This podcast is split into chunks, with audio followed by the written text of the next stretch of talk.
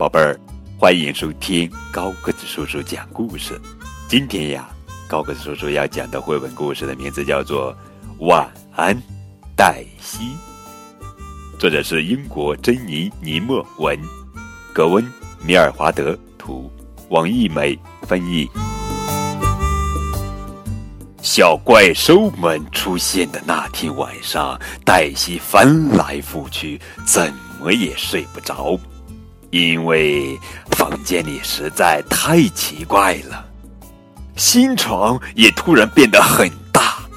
他睁大眼睛盯着天花板，竖着耳朵听街上传来的声音，完全没有发现怪兽。小维、小福、小南悄悄溜进他的房间。他们正在他床底下调皮捣蛋的撒着宝贝呢，有贝壳和纽扣，有羽毛和珍珠，还有豆子和花朵，当然了，还有金子和银子。呼！黛西忽然听见一声巨大的咆哮。哎，这是什么声音？他的心跳得很厉害，是街上疾驰而过的卡车吗？No No No No，这声音听上去像是在讲一个故事。这枚戒指原本属于一个国王。怪兽小南低声吼道：“以前我负责看守国王的宝藏。”一天夜里，两个盗贼溜了进来。一开始，他们并没有看见我。我突然跳出来，大喊大叫，喷出熊熊烈火，亮出锋利的爪子。啊！盗贼们尖叫着，没命的逃走了。国王高兴极了，把戒指送给了我。我的故事讲完了。黛西好奇极了。这枚戒指是金的还是银的，或者镶满了宝石？他想着想着，进入了梦乡。第二天晚上，黛西躺在新床上，又听见一阵奇怪的声音：“咯哩咯哩咯哩咯哩。”呃，这是什么声音？痛痛痛痛！黛西的心跳得很厉害。是树枝划过了玻璃窗吗？No No。这声音听上去像是在讲一个故事。这根羽毛属于一只美丽的鸟儿。怪兽小维轻轻地说：“年轻的时候，我出海旅行，遇见了一只美丽的鸟儿。它饿坏了，我喂了些饼干屑给它吃。后来暴风雨来了，船被打翻了。”船上的水手们都逃走了，我被冲到一个小岛上，那里住着各种危险的动物，它们盯着我直流口水。正在这时，我的朋友美丽的鸟从天而降救了我，他把这根羽毛送给我留作纪念。这就是我的故事。黛西闭上了眼睛。他梦见自己和美丽的鸟儿一起在天空中飞翔。第三天晚上，奇怪的声音再次响起，听上去美妙极了。叮铃铃，叮铃铃，这是什么声音？咚咚咚！黛西的心跳得很厉害。是谁在吹曲子吗？No no no！这声音听上去像是在讲一个故事。这颗纽扣曾缝在一位公主的衣服上。怪兽小福的声音十分动听。当公主还是小宝宝的时候，我每晚都唱摇篮曲哄她入睡。一天，我们在玩捉迷藏的游戏，公主突然不见了。我找遍了所有的地方都没有找到她，我以为她再也不回来了。有一天夜里，我在森林里看见一个女孩在和狼群玩耍，她和公主长得像极了。我唱起了公主最爱听的歌，她认出了我。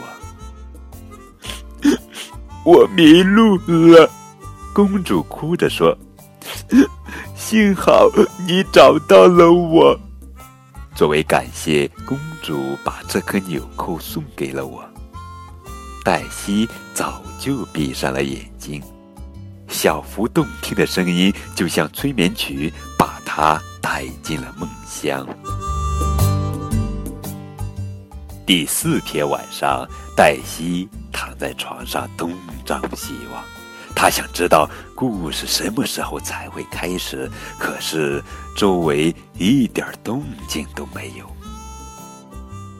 我想听故事，黛西叫道：“沙沙沙，沙沙沙，这是什么声音？”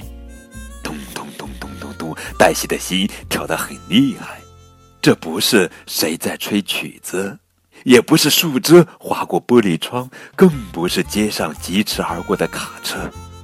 下一步我们该怎么办？这时，一个咆哮的声音说：“黛西吓得跳了起来。”沙沙沙沙沙沙，又是一声。这声音是从哪儿来的？黛西鼓起勇气打开台灯，慢慢的，非常慢。朝床底下一看，天哪！小怪兽们！黛西张圆了嘴巴，想要尖叫，不过她忍住了，因为怪兽们真的好小，好小，好小，好小。别害怕，其中一个小家伙开口说话了：“我们是来给你讲故事的。我的名字叫小维，我是小福。”另一个小家伙的声音很轻很轻，我是小南。最后一个小家伙低吼着：“千万别告诉任何人，你看见了我们。”我保证。黛西说：“不过，能不能再给我讲个故事呢？”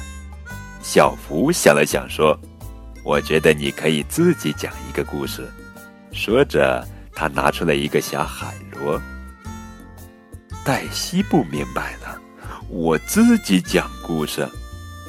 黛西心想，这就是一个很普通的海螺嘛。不过，当他把海螺放到耳边，他听到了大海的声音。黛西想了很久很久，然后慢慢的开始讲故事了。这个海螺原本属于一条美人鱼。小怪兽们问：“美人鱼在哪里呢？”它生活在大海里，海螺是它的发卡。我发现它的时候，它被渔网给困住了，正在哭泣。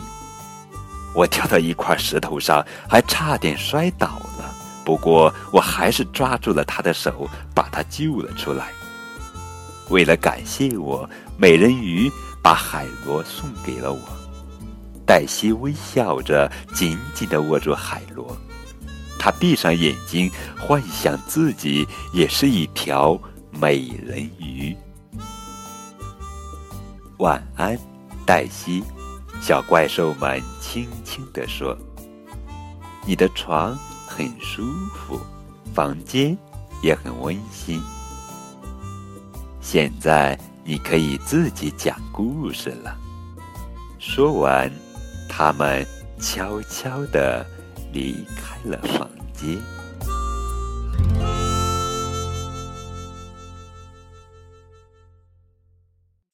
呃，太棒了！这本图画书啊，也是我们现在给孩子讲故事的呃新的形式。在这本图画书里面呢，视觉的盛宴，想象力迸发的火花，呃，这封成为讲故事的人的邀请函，将会吸引着每一个有创造力的孩子。好了，宝贝儿，这就是今天的绘本故事。晚安，黛西。